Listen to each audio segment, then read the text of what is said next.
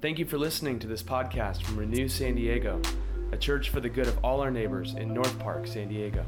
If you're ever in the area on Sunday mornings, we'd love to welcome you. More information at renewsandiego.org. Share with a friend. See you soon.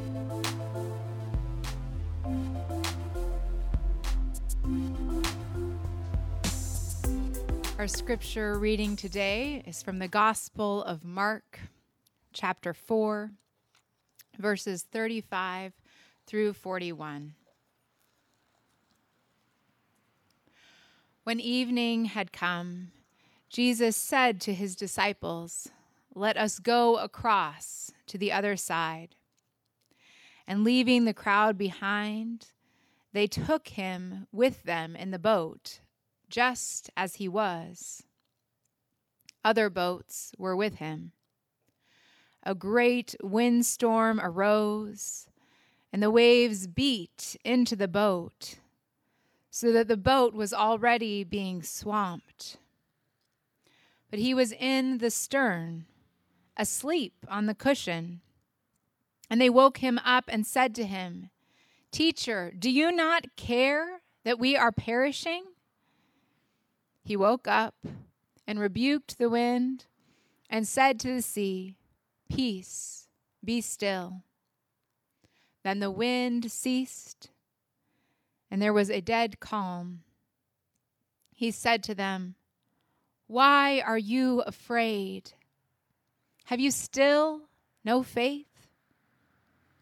And they were filled with great awe and said to one another, Who then is this that even the wind and the sea obey him?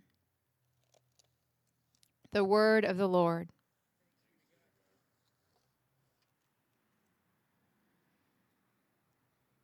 I invite you to take a moment for silent reflection upon the passage.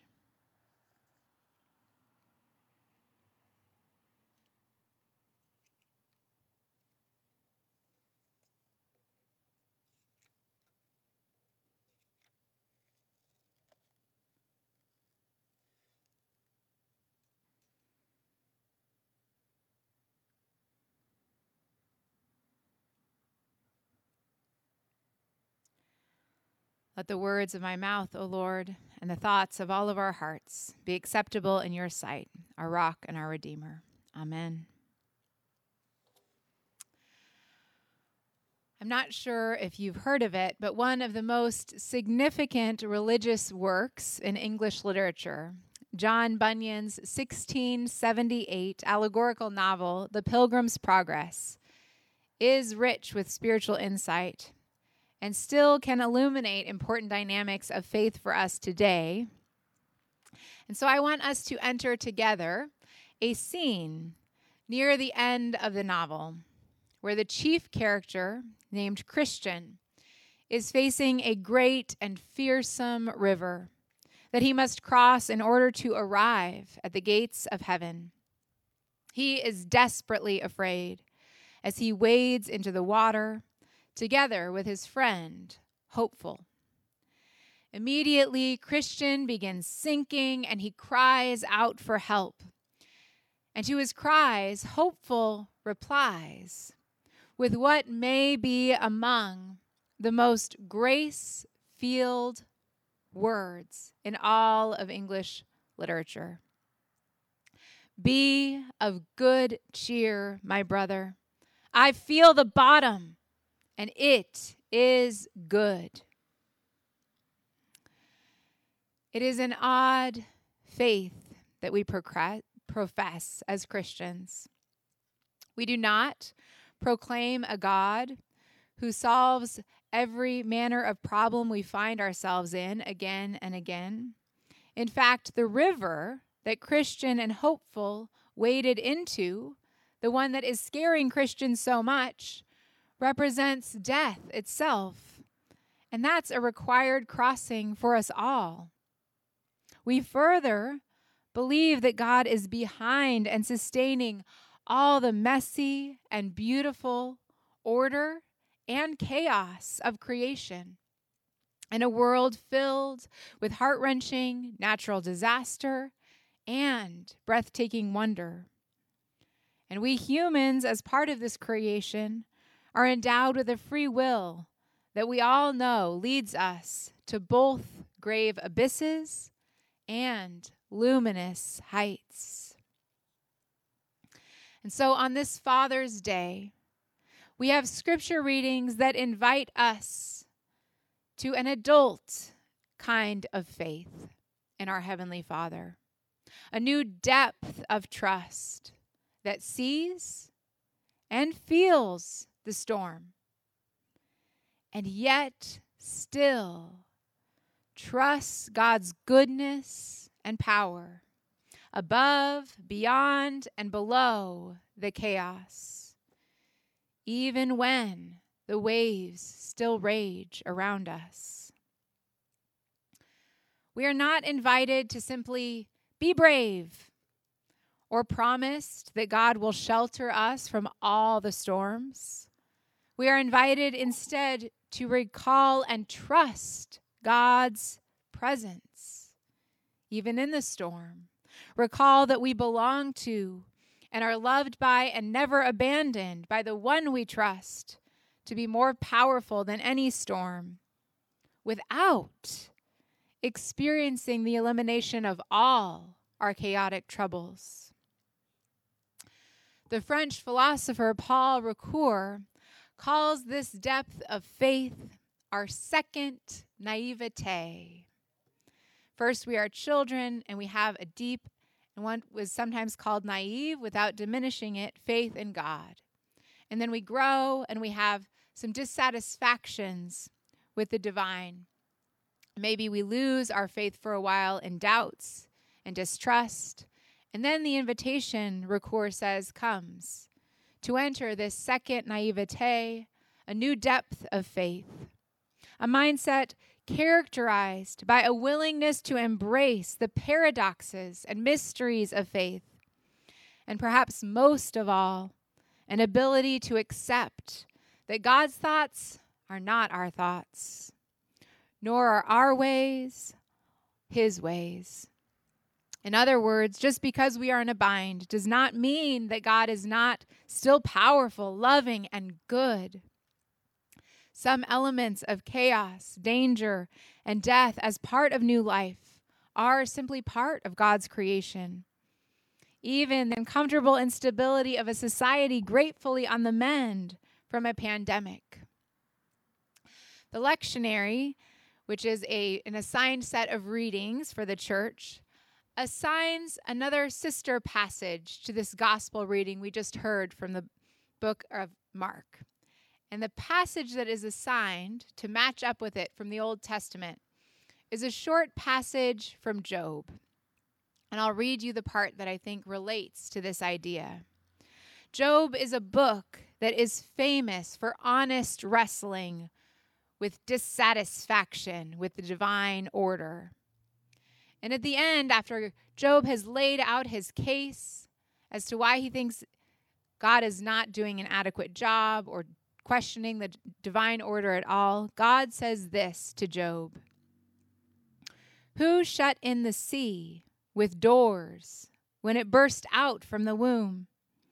When I made the clouds its garment and thick darkness its swaddling band, and prescribed bounds for it, and set bars and doors, and said, Thus far shall you come, and no farther, and here shall your proud waves be stopped.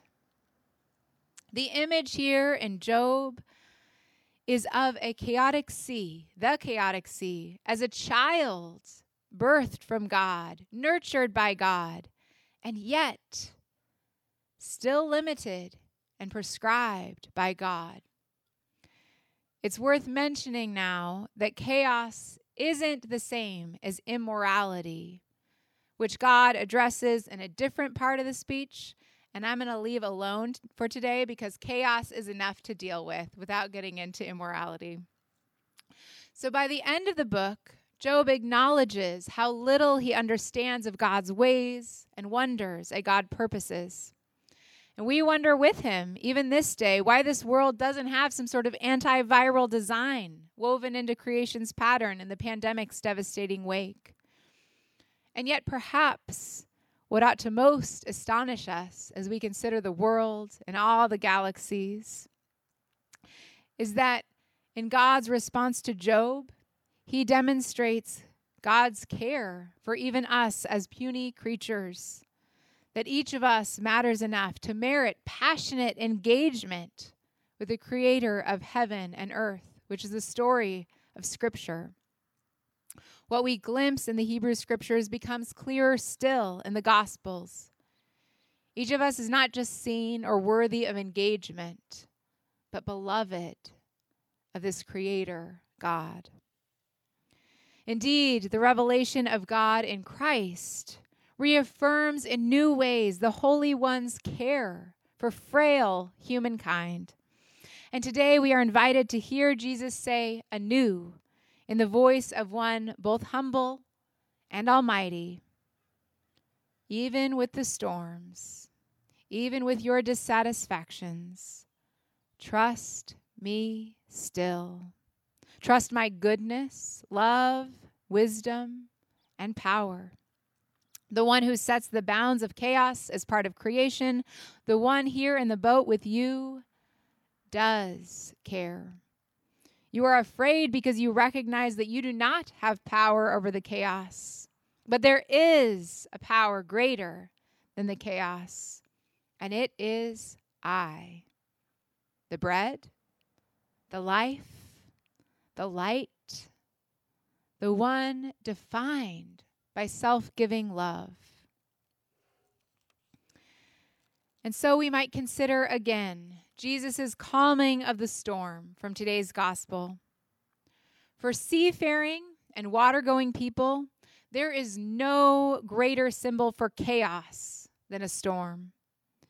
And it might help us to know, in empathizing with the disciples, that the storm is layered upon a bed of anxiety. At least I imagine that's so.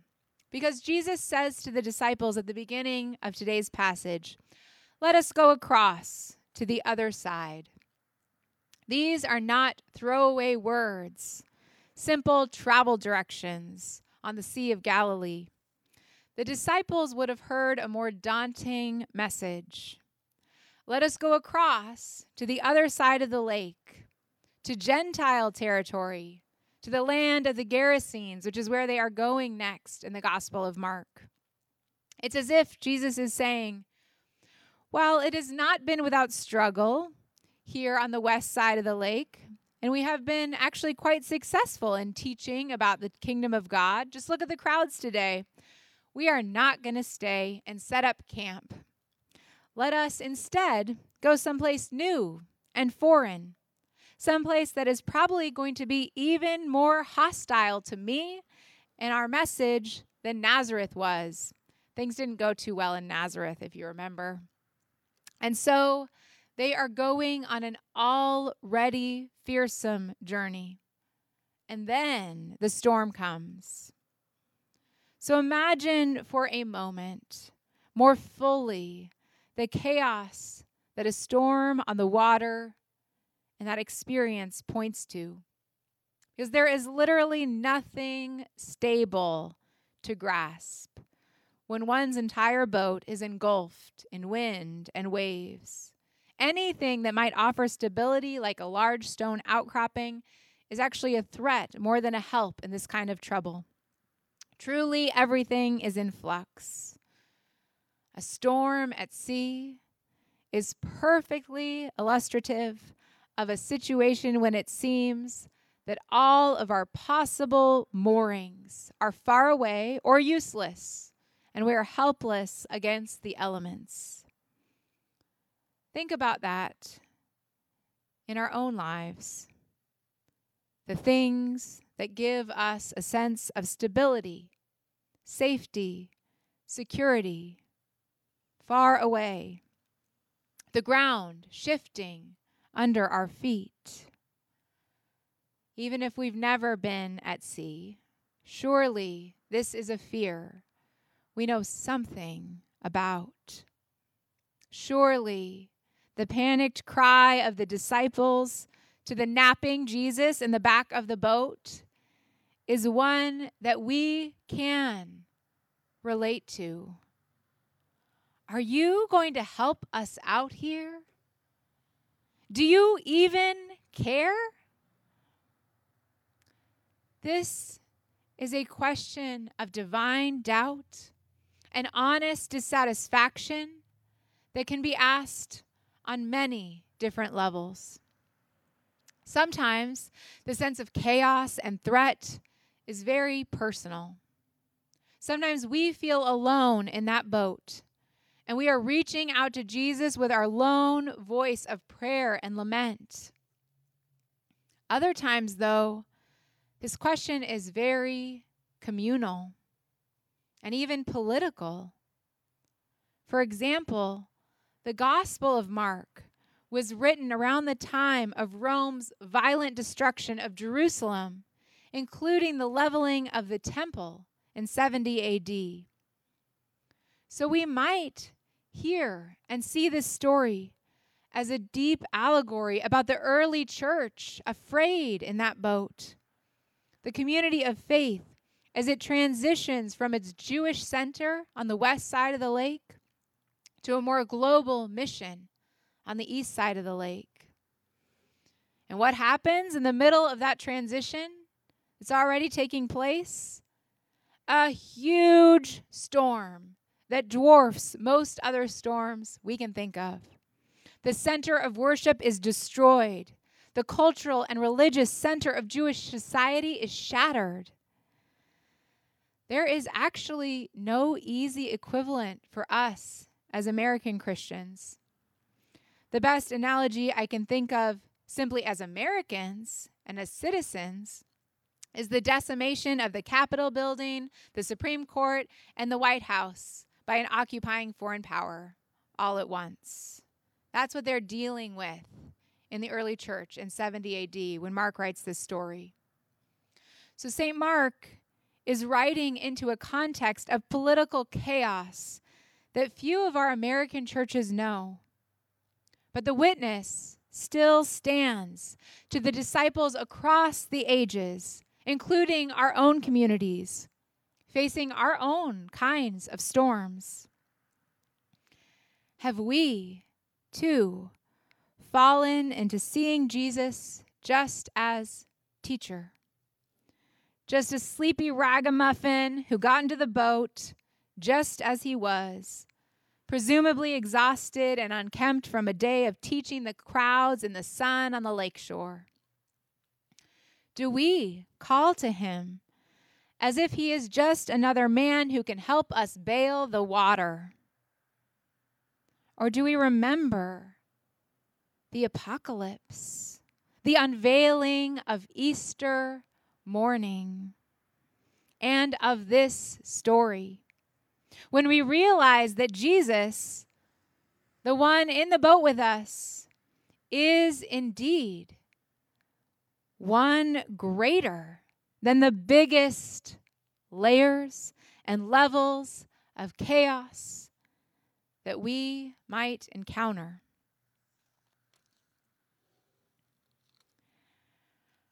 I don't know about you, but I feel like we are all experiencing some level of chaos and instability as we try to sail to the other side of the pandemic. We are ragged and tired after the last 16 months. We are in need of healing, and yet the waves of marketers, our calendars, our workplace demands, our children's needs, and our family's dysfunctions just keep coming. We know that we cannot just pick up the game where it left off in March of 2020. We cannot just put the record back on and resume our old songs. But the chaotic storm, even if it is dwarfed in comparison to what we went through six months ago, still makes it a bit hard to see where we are going, how we will land this ship of the church, this ship of our lives. So I invite you to ponder honestly today in prayer and reflection. How do you feel in this current version of the storm? Are you feeling your own dissatisfaction with the divine at the end of a long 16 months? As you continue to bail the water? What is your own honest yearning? Are you deep down, or not so deep at all, afraid that the chaos will win, will overtake your life, your family, your church? Once, when I was a little girl, about nine years old, a storm raged within me with great chaos, leading me to a place of terror and panic. It was winter, you see, and I had come down with my yearly case of strep throat. And with the infection came a very high fever and a prescription for penicillin. And in my fevered and drugged delirium, I dreamed a fearsome dream in the night. I saw black and white spirals like tornadoes bearing down on me, and the whole atmosphere was oily, dirty, oppressive. I tried to escape by getting out of bed, running down the carpeted hall, screaming and shrieking for help in terror. And when I reached the landing, the front door blew open. My father came in with the cold, clean night air, lifting me up and holding me in his arms as I sobbed into quiet. He had been out shoveling snow in the driveway, and he had instructed my brother to watch over me but sometimes 12 year old boys are not the best night nurses. I will never forget that night when I clung to his barrel chest of cold flannel. And the juxtapositions that I experienced make it a holy image, even though, or especially because, he did not actually wipe away my infection and fever, even though He didn't have that power. Still, I experienced this terror to calm, danger to safety, chaos to peace, aloneness to communion oppressive heat to open air relief. My Father is mortal, and thus he is not and was not perfect, but he was and is a good Father. And memories like this help me understand so much of the biblical imagery of God that uses the metaphor of a powerful Father to whom we might cling to and trust. The Lord is the one greater than the chaos, the one who can settle the most essential storms of our lives and keep the dangers we most fear death, destruction, solitude at bay. It is still a great truth about God. Still, after all these years and all these storms and seasons of divine dissatisfaction of my own, still one I preach and relearn again and again myself. There is solace and strength and a peace that passes understanding in God's loving presence. It's a power and a love that helps us to grow up, walk out into the world on sunny and stormy days and cross all kinds of rivers. Because we know and we remind each other when fear strikes that the bottom, the bottom is good. Thank you.